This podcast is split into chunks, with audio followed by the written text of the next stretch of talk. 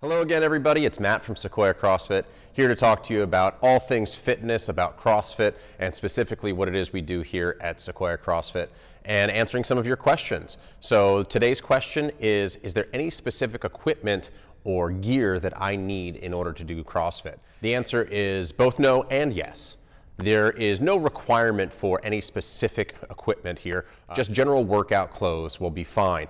Uh, we want you to be comfortable, so wear clothes that make you feel good.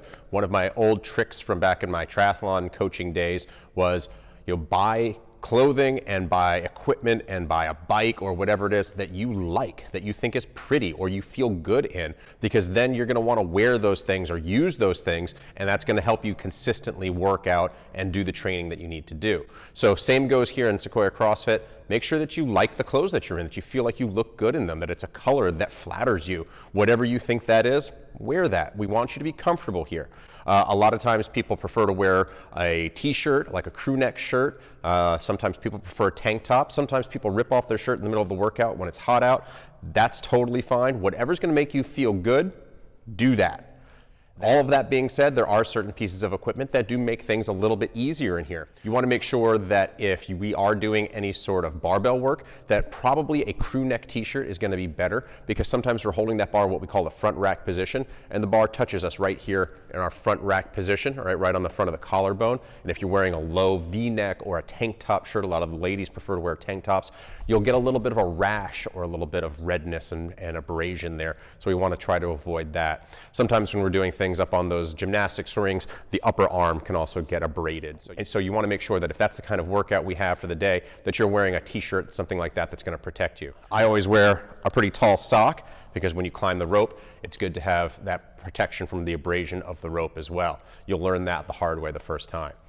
Uh, there are certain shoes that do work a little bit better. Nike, Reebok, Inov-8, NOBULL. There's a lot of brands out there that make CrossFit or functional fitness shoes. Uh, the Nike model is called the Metcon. Reebok makes the Nano. NOBULL's entire line of shoes is going to be designed for functional fitness.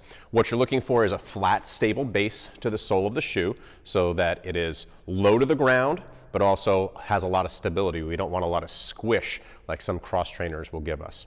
Uh, sometimes shoes will have the instep reinforced with some rubber so that there's traction for the rope climbs. We want a wide toe box. It lets those toes spread wide when you press down onto the ground, gives you even more stable base. And we can show you some of those things in here in the gym as well. Most of us wear some variation of one of those brands, but really ultimately it's what, again, what looks good on you, what you feel good in, and what fits you well. Feet are really unique, so it's more important to get something that fits you well and fits your arch really well than going off of one brand or another specifically. There are also specialty shoes for weightlifting that have a raised heel. We can talk to you about some of the biomechanical advantages that those give us. Other equipment you might want to consider would be things like wrist supports or knee supports, weight belts. Those are all tools and support devices that we might use eventually, but unless something's been prescribed by a doctor, unless something has been recommended to you ahead of time or you've tried it ahead of time, we don't recommend that you start out with those kinds of devices. We want to evaluate exactly where you are and what deficiencies you might have and what kind of support devices or things like that you might need, or perhaps simply we just need to adjust your technique a little bit and improve some of your mobility in certain joints. Finally, the one thing that I do recommend that everybody gets, not necessarily on the first day, but after a, a, little bit, your first big CrossFit purchase, I'd say would be your own jump rope. Right? They're, not all jump ropes are made equally, so we can make some recommendations as far as like the design features that you're looking for. You're talking about a, maybe a $15 investment. Amazon can have it to you the next day, but a good jump rope or what we call a speed rope adjusted to the correct length for your body and your technique is really going to help you get those single unders and those double unders working really, really well. But like I said at the beginning of this, don't worry about all of that on day one.